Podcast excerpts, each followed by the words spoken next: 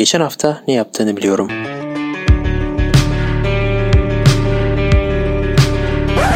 Emre Yasin Yılmaz, Mert Celil Özdin. Herkese merhabalar. Geçen hafta ne yaptığını biliyorum dinleyicileri.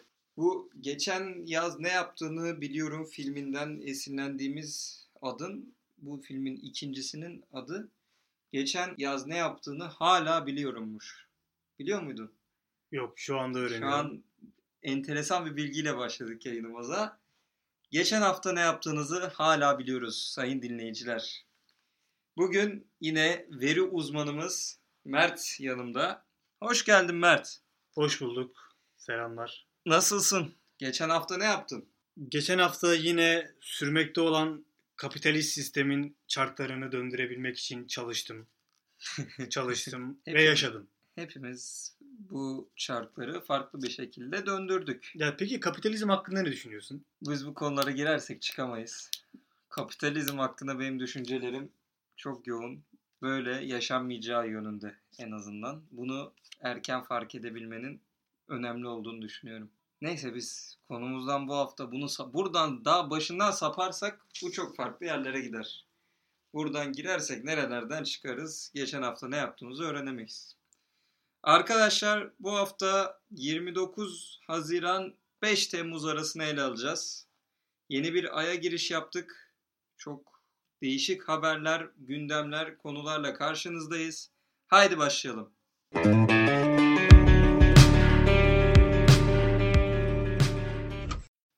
Evet Mert. 29 Haziran Pazartesi.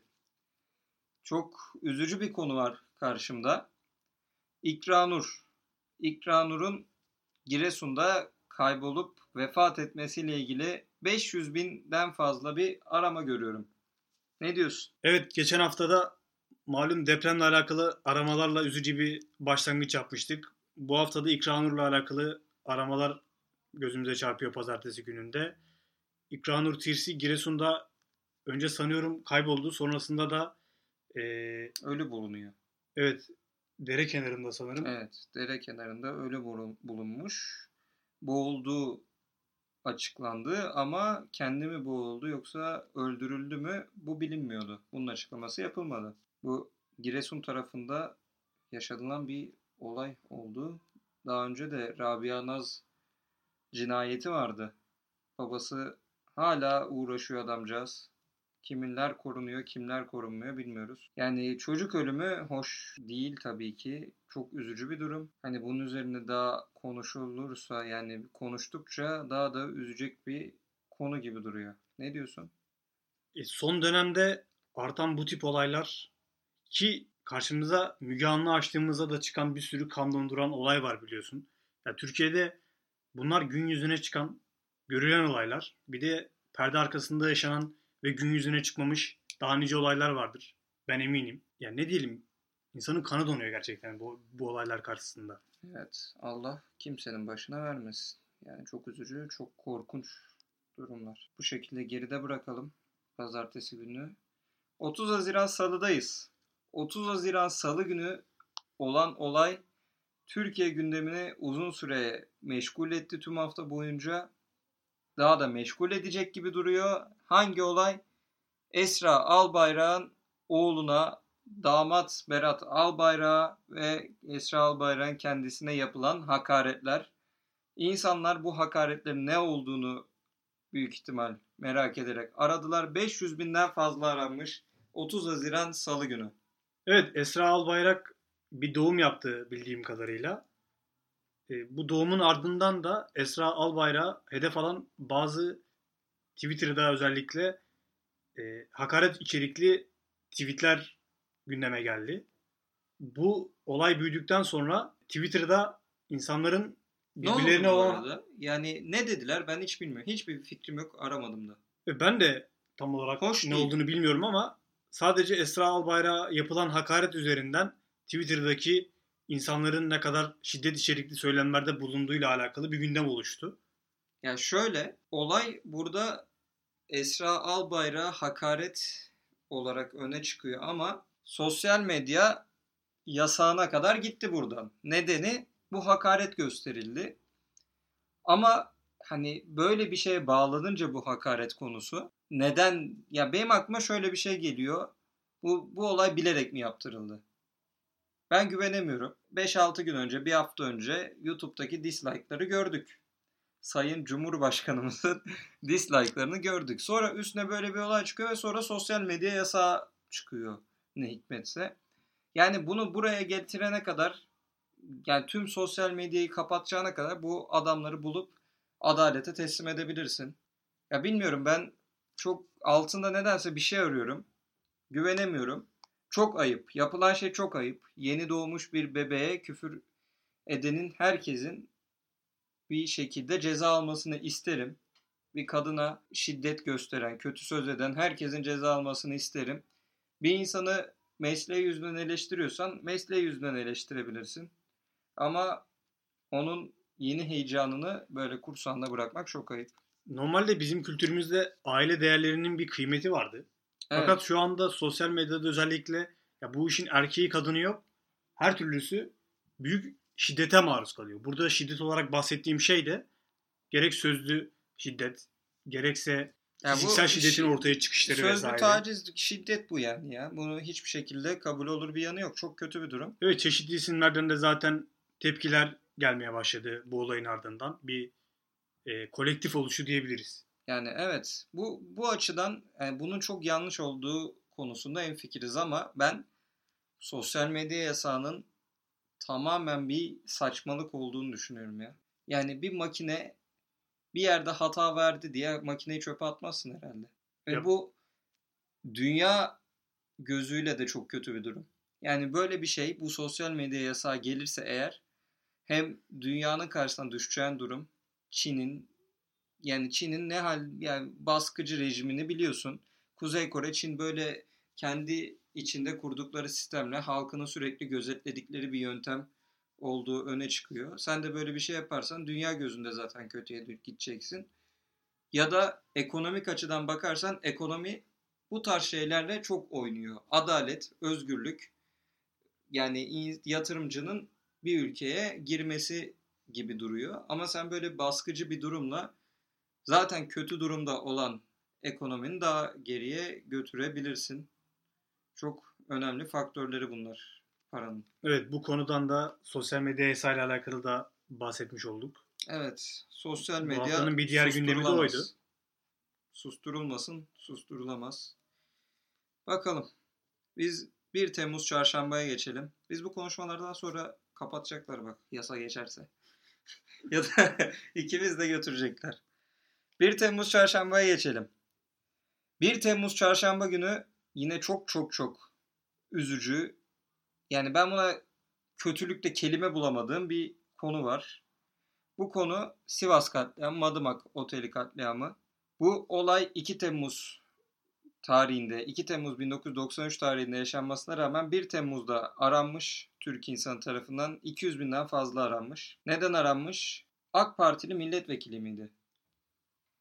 Eski İl Genel Meclis üyesi imiş kendisi. Evet, milletvekili değilmiş. Sivaslılara zarar verdiği iddiasıyla Sivas katliamı ifadesini kullananlar hakkında suç duyurusunda bulunmuş. Ve bu suç duyurusu da bu olayların yaşanışının yıl dönümüne denk geldiği için bir gün öncesinden aslında insanlar bununla alakalı aramalar yapmışlar. Ya Madımak'taki olaylarla alakalı ikimizin de çok bir bilgisi yok malum o zamanlar. Yani günün o günün durumlarını şartlarına göre değerlendiremiyorsun. O biz yaşamıyorduk sonuçta o zaman. Ama bugünkü gözle bakınca yani bu adamların sosyal medya daha demin konuştuğumuz sosyal medyaya yaşananları buralara kadar getirmesi, sosyal medyayı kapatması, orada kaç kişinin canlı canlı yanarak öldürmenin bir anda yok edilmesi karşılaştırınca şaşırıyorsun ya. Hapse giren yok. O insanları bir insan yaka yakmışlar, canlı canlı yakmışlar onları. Bunun su cezalandırılan kimse yok. Cezalandırılanlar yaşlı diye hapisten çıkmış sonra. Aslında bu geçmişin karanlık tarihinde örneğin Şan Tiyatrosu'ydu sanırım Ferhan Şansoy'un. Onun da gerici bazı insanlar tarafından yakılması ama yakıldıktan sonra o insanların bulunamaması. Ya bu tip olaylarla aslında geçmişe döndüğümüzde karşılaşıyoruz. Havada açıkta kalmış bazı olaylar aydınlatılamamış veya aydınlatılması istenmemiş bazı olaylar. Hala günümüzde bunlarla alakalı konuşuyoruz ama bir yaptırımın olduğunu ben zannetmiyorum. Yok yaptırım yok ya. Ben geçenlerde bir haber gördüm. Bir de yağlayıp bağlayıp paylaşıyorlar bunu böyle bir haber sitesi. Şimdi hangisi hatırlamıyorum. Muhtemelen hükümet yanlısı bir site. Bir şeyde de yani mesela sağlıyorum Ahmet değil de hatırlamıyorum adamın adını da Ahmet'te de hapisten sağlık nedeniyle çıkarıldı. Bu Ahmet'te de kim? Madımak'ta insan yakan bir adam. Sağlığı kötüymüş hapisten çıkarılmış. Hatırladım. Ulan o kadar ülkenin askerleri askerleri hapiste kanserden can verenler oldu. Hiçbir dışarı bile çıkarmadılar sağlık nedeniyle. Kimler nasıl öldüğü belli değil. Bu adamlar hala krallar gibi yaşıyor ülkede ya. Bu ülkenin en büyük sorunlarından biri ya. Maalesef adalet konusu. Adalet ee, işte. Adalet herkese eşit olsaydı böyle olmazdı. 2 Temmuz Perşembe'ye geçelim Mert'ciğim. 2 Temmuz Perşembe göreceli olarak zayıf bir gündem varmış. Ve miktar olarak da Evet, az bir arama karşımıza çıkıyor. Az bir arama. Milli Savunma Üniversitesi'nin e, sınav sonuçları açıklanmış Perşembe günü. Bu 100 binden fazla aranmış. Sonuçları ve cevap kağıtları erişime açılmış. Bunun haberi yayılmış. 100 binden fazla arama da aslında bir günün gündemi için oldukça az bir miktar. Evet. Geçtiğimiz günlere bakarsan yani minimum 200 bin var. Ben açıkçası. MSÜ'yü görünce Mimar Sinan Üniversitesi mi acaba diye Evet. kendime Bir de sordum. şöyle bence bunun bir araması da yani şu şekilde olabilir. Haber siteleri bunu clickbait yapan haber siteleri üniversite sınav sonuçları açıklandı diye giriyor. Ben birkaç tanesine rastladım. Üniversite sınav sonuçları açıklandı. Bunu böyle girince millet panik halinde ulan ne oluyor diye bakıyor. Milli Savunma Üniversitesi'ymiş. Bu Milli Savunma Üniversitesi sınavı yapıldığında daha koronanın başıydı. Haziran'ın başlarını mı gibi yani Haziran ayında yapıldı diye hatırlıyorum başlarında. İnsanlar yığılmalar yaşadı okulların önünde. Sonradan hastalık yayıldığı gibi haberler oldu. Sonradan yayınla, yalanlandı bunlar ama bu bahsettiğimiz sınavın sonuçları açıklanmış. Yani özellikle 15 Temmuz darbesinden sonra falan bu askeri konularda seçici olmak gerekiyor tabii ki. Tekrar böyle şeyler yaşamamak için. Hani umarım hak eden kazanmıştır. Hak eden hak ettiği yerlere gelir. Açıkçası Milli Savunma Üniversitesi'nin sonuçlarına bu kadar rağbet edilmesi şunu da gösteriyor. Dönemimizin favori meslekleri polislik, bekçilik ve askerlik haline geldi. İnsanlar bu üç meslek grubuna aşırı ilgi gösteriyorlar. Sınavlarına girip Yani çünkü şartları iyi. Yani anlamsız bir şekilde şimdi bir şey diyeceğim de bir mühendis okuldan mezun olup girdiği parayla bir bekçinin yaptığı işin parasının arasında fark var. Bekçi daha çok kazanıyor. evet göreceli olarak da yaptıkları işler aslında kolay gibi. Ya tabii içinde değiliz bilemiyoruz ama ya bu üç meslek grubunun bu kadar revaçlı olması beni şaşırtıyor. Evet yani şaşırtıcı bir şey. Ama biraz da işte devlet politikası gibi diyorum ya. Hani hükümet bunlara yatırım yapıyor. Aslında biraz da açılan kadroların doldurulması olayı mı var orada? Tabii bu da çok önemli bir faktör. Daha demin dedim 15 Temmuz'da adam kalmadı genelde. Askeriyede, polislerde adam kalmadı. Bunları daha güvenilir insanlarla doldurmak gerekiyor. 3 Temmuz Cuma gününe geçelim Mert'cim. 3 Temmuz ya biz bu hafta o kadar kötü bir gündem yaşamışız ki bak şu an yine kötü bir şey söyleyeceğim. Can sıkıcı. Yani daha yüzümüzü güldüren hiçbir şey yok. Cuma gününe kadar geldik hiçbir şey yok. 3 Temmuz Cuma. Sakarya'da havai fişek fabrikasında patlama yaşandı. Son dakika haberiydi. 1 milyondan fazla aranmış. Ne düşünüyorsun? Açıkçası bu olay gündemi bayağı sarstı. Ee, maalesef bu olayda hayatını kaybedenler oldu. Ve Ne yazık. insanlar bu olayın ardından sorgulamaya başladılar. Bir havai fişeğin normal hayata ne katkısı var? Ne lan? Öz- Olmasa ne olur? Özgür Demirtaş tweet'i mi bu? Öyle Yani- giriyorsun.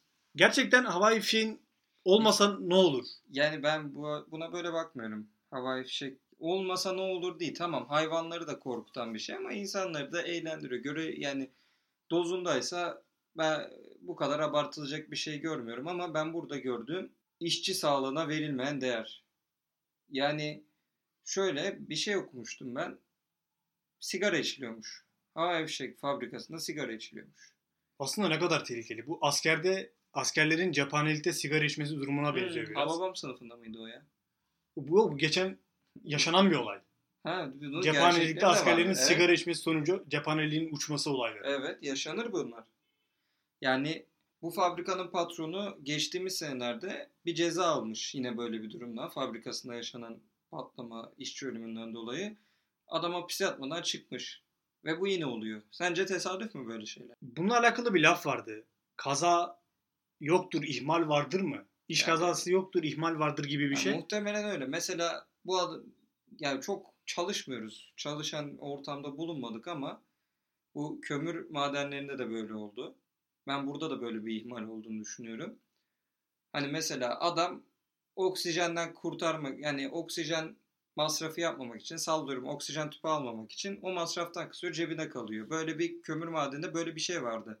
Ee, bir güvenlikten kısıyor masraf olmasın diye. Burada da böyle bir ihmallerin olduğunu düşünüyorum ya. Patronlar hani programın başında dediğimiz kapitalist sistem var ya. Hani burada konuşsak nerelere gidecek? Bu vahşi kapitalizmin aslında bir örneği. Bu patronların göz göre göre ihmalleri, Yani o patron zaten oradaki işçinin canını düşünse her ihma ya her türlü tedbiri alır. Ona göre hani o bir işçi ölse de başka biri girecek onun yerine. iş yine dönüp dolaşıp bilince geliyor. Biz bilinçlenmedikçe bu tip olaylar yaşanmaya devam edecek. Yine bu olayları gündeme taşıyacağız. Evet, Konuşacağız. ki yani bugün hava fişek patlar, dün kömür madeni yıkılır, yarın inşaat çöker. Yani bunlar da unutulur gider ta ki yeniden olana kadar. Çok üzücü. 4 Temmuz Cumartesi'deyiz ve yani bir ilk defa böyle bir sıkıntılı gözükmeyen bir durum var 4 Temmuz Cumartesi. Yine bir spor gündemi. Bu hafta hiç konuşmadık şaşırtıcı olarak. Evet hafta sonuna gelene kadar sporla alakalı aramalar, sporun her türlüsüyle alakalı aramalar gündemden uzak kalmış. Ama cumartesi günüyle beraber insanlar futbol moduna, Süper Lig moduna girmiş görünüyorlar. Evet. Gündemin birinci sırasında Galatasaray-Trabzonspor maçıyla alakalı 500 binden fazla arama ki bu maç pazar günüydü. İkinci sırasında Fenerbahçe-Göztepe maçıyla alakalı yine 500 binden fazla arama. Üçüncü sırada yine futbol vesaire. Yani burada cumartesi gününde ben futbol dışı bir gündem görmek istiyorum. En yakın dördüncü sırada Seda Başbuğ ile alakalı 100 binden fazla arama olmuş. Seda Başbuğ kimdir? Seda Başbuğ'un kim olduğuna da ilgili sorgulardan aslında ulaşabiliriz. Acun Ilıcalı, Banu Ilıcalı, Zeynep Ilıcalı gibi takip eden aramalar yapılmış bu konuyla alakalı. Aslında buradan öğreniyoruz ki Seda Başbuğ sanırım Acun Ilıcalı'nın ilk eşi. Onunla alakalı aramalar yapılmış. Alt haberlere alt haberlere baktığımızda da Banu Ilıcalı Acun Ilıcalı'nın kızıymış. Onunla Çocuğu alakalı mu aramalar var. Evet onun çocuğu olmuş. Acun Ilıcalı'nın 1990 doğumlu bir kızı varmış.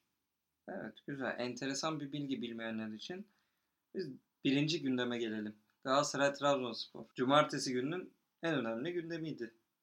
Bu maçın bu kadar büyük ilgi uyandırması sanırım hafta sonunda ilgi çekici bir maç olmaması. Zirvedeki mücadelenin artık Hafta sonunun en önemli maçıydı. Evet yani hafta sonu başka kayda değer bir maç yoktu bence.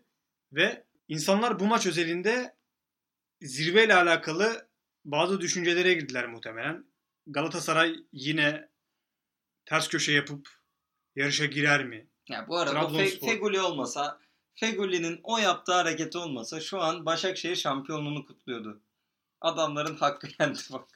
Galatasaray'da Şampiyonlar Ligi vizesi için çok umutluydu.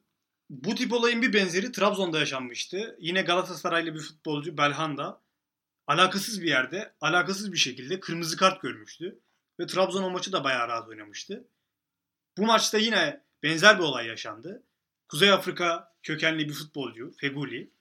Belhanda da Kuzey Afrika Çok kökenlidir. ben ya. Yani o gün Yaptığı o anlamsız hareketten sonra haliyle kırmızı kart gördü ve Trabzonspor her yine rahat maç gergin olsa ben buna şey değil ben bunun bir haklı yanını bulurdum. Maç gergin olsa iyi yapmış derdim ama biz o o dakikaya kadar iyi taraf bizdik. Sağdan bir, bir Galatasaray'ın sadece sağ kanadı akıyor. Verkaçlarla gidiyoruz kaleye. Ulan adam gitti göğsüne ayak attı ya. Ayak atmak ne demek? Böyle ayağın tabanıyla girdi. Tabanıyla adamın gövdesine vurdu. E, Bu gündemi uzattık. Çünkü 5 Temmuz pazar günü de yine bu maçla alakalı 1 milyondan fazla arama yapılmış insanlar tarafından. E, burayı dinleyenler için söyleyelim. Maçın skoru da Trabzonspor'un 3-1'lik üstünlüğüyle sonuçlandı. E, ikinci sırasında pazar gününün yine bir futbol gündemi var. Kayseri Spor Beşiktaş. Üçüncü sırada çok tanıdık bir gündem var. Altın Kelebek ödül töreni. Evet, bunu sen ilk duyduğunda altın kelebek duruyor mu dedin? Evet yani zamanın bayağı trend ödül Evet. törenleri vardı. Geçtiğimiz senelerde evet çok altın kelebek herkes giyinir gelir televizyonda yayınlanırdı ama bu sene korona virüsü nedeniyle şöyle bir sistem yapmışlar. Banttan bir yayın kaydedilmiş sonucular. En iyi sallıyorum en iyi erkek o dizi oyuncusu buna veriyoruz diye. Sonra o elinde çıkıyor ödülle ve 30 saniyelik 45 saniyelik bir konuşma yapıyor. Bu şekilde hızlı hızlı bitti. Araya da konser koymuşlar geçen senelerdeki konserlere. Aslında bu tip ödül tören- törenleri bazı sanatçılar için de bir lansman fırsatıydı. O kadar önemsenirdi. Ama şu anda pazar gününün üçüncü maddesi olarak karşımıza çıkacak kadar indirgenmiş bir gündem. Bu arada prestij kaybetti ya değil mi? Ee, Bu tören çok. Çünkü verilen birkaç ödül var benim dikkatimi çeken. Saçma ödül. Sen bayağı takip etmişsin. Biraz baktım. Biraz izledim ben bir kısmını. En iyi şarkı Rain Man'in Ela şarkısı seçilmiş. Rain Man bu YouTuber olan. YouTuber Rain Man'in şarkı yani Türk piyasası bu kadar bitti mi ya? Müzik endüstrisi bitti mi bu kadar? Şu an Türk müzik endüstrisine baktığımız zaman rap'in bir rap ve trap olarak ayıralım bunları. Bir baskınlığı var. Yani bugün pop şarkıcıların en pop şarkıcı bile artık trap veya rap müziği repertuarına koymaya çalışıyor. Ee, böyle bir piyasa, anlamsız piyasada tabii ki bir YouTuber'ın çıkıp da şarkıcı olması ve var olan şarkıcıları geçecek trendde şarkılar Evet. yapması normal.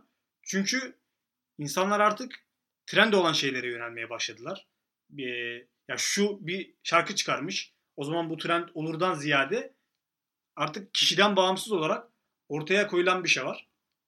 Rain Man de çok aktif bir insan sosyal medyada bildiğim kadarıyla. Evet. Aslında o kitleyi bu ürünüyle besleyip bundan da sonuç alabilmiş. Ve bu Doğru. törende ödül almış. Doğru. Bir de en iyi sunucu ödülü var. Ama sunucu olmayan bir insana gitmiş. Kim o? Acun Ilıcalı. Acun Ilıcalı en son ne zaman sunuculuk yaptı ya?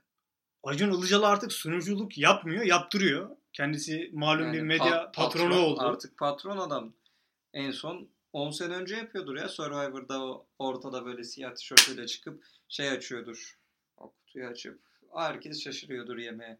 Şu an sanırım Survivor'da birden çok sunucu var. Ama bunlardan biri Uğraşmıyordur ki öyledir. Ya İlginç. bunlardan biri dini yapıyor mudur ama acaba oylama nasıl oldu bu ödül töreninde? eee internettendir herhalde ya. Ya haberimiz bile olmadı. Evet. Bu prestij kaybı gerçekten düşündürücü. Düşündürücü. En iyi YouTube kanalına bile ödül verilmiş. Kafalar kanalı almış bu ödülü. Kafalar yani benim çok takip etmediğim bir kanal. Ne yaparlar ne ederler bilmiyorum. Benim de öyle. Bir de sanırım Enes Batur bu Panten Altın Kelebeğin bir önceki Aa evet onunla bak bu, bu durum kazananıydı. tartışı. E, o ödülü geri aldılar. Aa, Evet.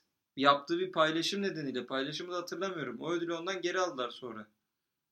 o ödül kategori olarak yeni eklenmişti sanırım. Evet. 3 sene olmuştur. Orkun Işıt bak Enes Batur bu kafalar üçüncü. Sanırım ekledikleri kategori bu ödül törenini ve bu konsepti yuttu diyebiliriz. Olabilir haklısın. Aslında Doğru. Panten Altın Kelebek tamamen televizyon piyasasının bir e, ürünüydü. Artık biraz karıştı gibi. Ben de her şeyi biliyormuşum ha. Evet bayağı 3 sene kazandı sayıyorum. Şuraya bak. Ama bunları bu sene araştırarak buldum mesela. İlk- Geçen senelerde hatırlıyorum. Aklıma geliyor. Evet Mert'cim. Bu haftayı bu şekilde sonlandıralım istersen. Oldukça kötü bir hafta geride bırakmışız. Yani arabalara baktığımız zaman. Dilerim böyle haftalarla çok fazla karşılaşmayız. Evet. Umarım haftaya yani eğlenceli bir şeyler anlatalım istiyorum. Bu hafta Türk insanı çok dertli. Ya bir kere birinci günün maddesinde ben sarsıldım. Evet. Tamamen- o- ya o ben çok konuşmak konuşulmuyor konu hakkında. Nasıl bir şey konuşacaksın ki? Ne diyeceğiz buradan şimdi? Biri ölmüş, küçücük kız ölmüş. Nasıl bir şey? Neye açıklama yapabiliriz bunun hakkında? Gerçekten kan dondurucu bir olay. Yazık. Tekrardan ailesine sabır dileyelim. Üzücü. 29 Haziran pazartesiden 5 Temmuz pazarı ele aldık arkadaşlar. Buraya kadar dinlediyseniz size teşekkür ediyorum şimdiden kendi adıma. Haftaya 6 Temmuz'dan başlayacağız. Sonraki pazara kadar gideceğiz bakalım. Tarihi kestiremedim ama buraya kadar dinlediyseniz tekrar teşekkür ediyorum tekrar tekrar. Ben de teşekkür ederim buraya kadar dinlediyseniz. Evet, sonunu getiren arkadaşlardan geçen hafta yaptığımız gibi bir şarkı istiyoruz.